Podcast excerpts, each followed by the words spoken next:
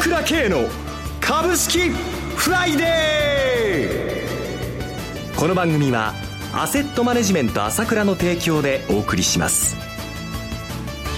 皆さんおはようございます。浜田節子です。朝倉慶の株式フライデー、今日も株式投資をする上で重要となる注目ポイントを取り上げてまいります。パーソナリティはアセットマネジメント朝倉代表取締役経済アナリストの朝倉慶さんです。朝倉さんおはようございます。おはようございます。よろしくお願いいたします。よろしくお願いします。さて昨晩のニューヨークですが、その前の日は OPEC の8年ぶりの減産合意でポジティブサプライズとなったんですが、昨日は下落して戻ってまいりましたね。そうですね、はい、まあいろんなニュースが出るけども、どうもやっぱりその度ごとにどうしてもね、はい、薄商いで動いちゃうということですよね、はい、まあ今回またドイツ銀行の問題が出てきましたけれども、はい、この問題も前から噂では言われていたことですけれどもね、はい、特にブレグジット、イギリスのあの問題が出た後、ジョージ・ソロスがね、はい、ドイツ銀行の株を大量に売ってるという話が出ていたわけですけれども、はい、その後まあどちらかというと小康状態を保っていたんですけれども、ここに来てまた再び出てきましたね。アメリカが制裁金を課したというのをきっかけにして出てきましたけれども、はい、まあ、問題はアメリカの制裁金よりも、まあ、市場が危惧してるのはやっぱりこうデリバティブのね、はい、これのいわゆるかなりやってるので、はい、欧州の銀行って利益出ないじゃないですか、はい、マイナス金利の関係で、でデリバティブにだいぶやって、特に一番やってるのはドイツ銀行なんで、はい、で想定元本だけで5200兆円あるっていうんで、ドイツ銀行のやってるのがね、一体どれぐらいの損失っていうかブレグジットに絡んであるのかっていうのがやっぱりこうくすくすと懸念であるわけですね、はい、でここでやっぱりヘッジファンドがね、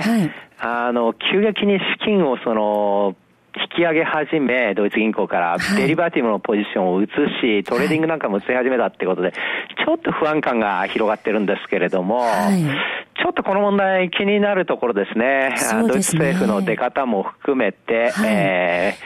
ちょっと気になるというところですね。そのドイツ銀行への経営不安が改めて意識されたということで、昨日はドイツ銀行をはじめ金融株の軒並み下落。そうですね、 9% 下がってドイツ銀行も、他にやっぱりどうしても、まあ、ポートフォリオの関係でね、銀行株が全部売られてしまうという流れになっちゃうんですけどもね。そうしますと今日の東京株式市場にもその流れが波及するという可能性もありますでしょうかね。まあそれは多少あると思った方がいいでしょうね。は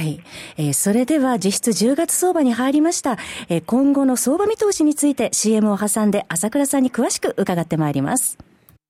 株式投資に答えがある。株高だからといって必ず設けられる保証はない。だからこそプロの情報が欲しい。そんな時に朝倉慶、経済予測のプロ朝倉慶の情報はアセットマネジメント朝倉のウェブサイトで日々無料でリアルタイム配信中。迷ったら朝倉慶、キーワード朝倉慶で検索を。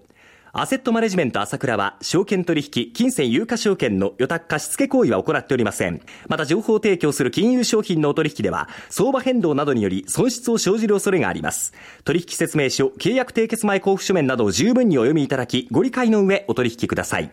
金融商品仲介業者登録関東財務局長金中第605号。さてここでアセットマネジメント朝倉よりお知らせですが、朝倉さん、来月の夕刊フジの株1グランプリにアセットマネジメント朝倉の若手新人の方が挑戦するということですね。そうなんですね、はい、この企画では当社のね、みんな頑張っていただいて、はい、まあ優勝2位っていうところでね、まあ、好成績を。そうなんですよ。一人見る目はダントツの優勝しましたし、はい、長谷川慎一、芥川達夫もかなりのね、2位ですけども、惜しいところっていうんで、かなりの成績残して、面白い株皆さんに紹介して喜ばれてるんでね、今回の新人で長瀬泉って、この子もできる子ですから。女性の方ですね。はいはいはい。はい、ちょっと面白いかもしれませんよ。来週月曜日の夕刊フジに掲載予定です。どうぞ皆様ご期待ください。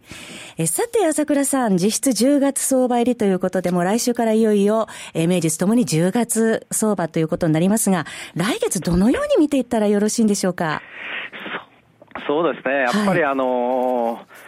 今回何の間の言ってるんだけれども、やっぱり、まあ、毎回言ってますけども、日銀がやはり、6兆円買うようになったということが大きくて、はい、この中でいろんな変化が起きているというのが現実ですよね。相場の中身の変化ですね。はい。それで今月見てもですね、はい、なんとこれ立ち上げ今日含めて20日しかないんですけれども、はい、まあ、昨日までの段階ですでに10日間買ってますから、はい、今日仮にちょっと安いじゃないですか。買うと11日買うことになるんですけれども、はい、もう1ヶ月の半分買っているということですね。そう、半分買うこと、まあ、8月買わなかったんですけどね、あまり、はい、そうするとですよ、額にして8000億円買うということになるんですよ、はい、8000億円っていうとかける12だとね、まあ、9兆円なってしまうので、6兆円を超えてくる勢いですね。そうですね。だからこれやっぱりインパクトっていうのはやっぱりそれなりにやっぱり大きなものがあるんですよね。いろいろあるんだけれども、この効果っていうのはやはり大きいというふうに見なきゃならないと思います。はい、はい。それでですね、じゃあ現実にどういったところに変化が出てきているのかっていうところを見とかなきゃならないと思うんですよね。はい。で、まあ、9月15日に、まあ、一番こう安値、相場の方をつけてたんですけれども、実はそこからの上昇率を見ると、この具体的な変化っていうのが今見えてくるんですけれども、はい、例えば日経平均なんですけれども、9月の15日から 1.7% 上がってるわけですよね。はい。ところがマザーズ指数は 5.5% 上がってるわけですよね。はい。まあ、これはやっぱりこう、物色対象が外国人が相当売ってるじゃないですか。日銀がこれだけ買って、でもそれ以上の売りが外国人から出ているということで、これはちょっと立ちが悪くて、はい、今日もこういったドイツ銀行の問題なんかもありますので、やっぱりちょっとこの外国人の姿勢っていうのがいろいろね、あるわけですけれども、日本株離れとも言われてますが、そうですね。で、その中でやっぱり外国人が持ってない小型株の方が物色対象になるって流れでマザーズが上がってるっていうのは、まあ、これはまあこの昨今の流れでもあるわけですよね。はい。で、ジャスダックとか東証2部の方が具合がいいということで上昇しているということなんですけども、はい、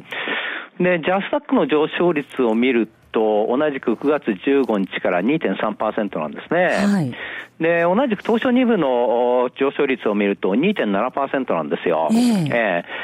ところが一番上がってるこの指数がもう一つありまして、はい、東証の小型株指数というのがあるんですよ。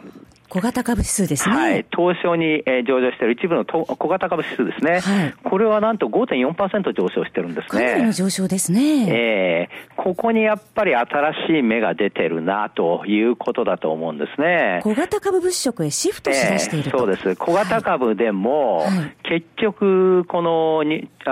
銀がトピックス側にこう大きく買うようになりましたよね。はい。日経平均型から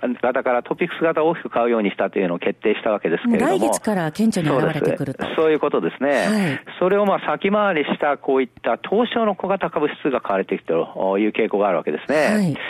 で、私本なんかでも指摘してきたんですけれども、要は日本アナリストの数が足りなくてですね、はい、実は中小型の株がカバーできてないわけなんですね、はい、大型はいいんですけれどもね、はい、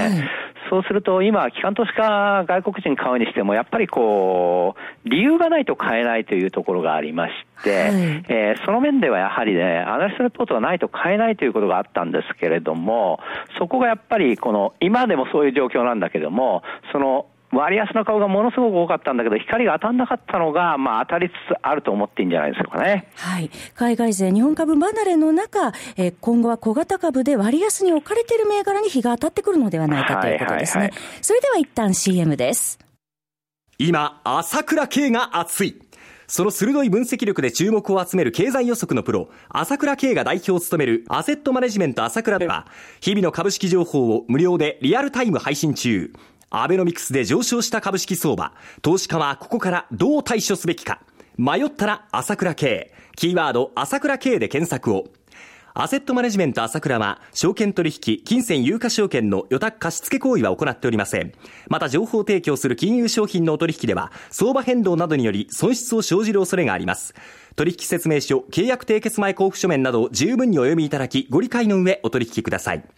金融商品仲介業者登録、関東財務局長、金中第605号。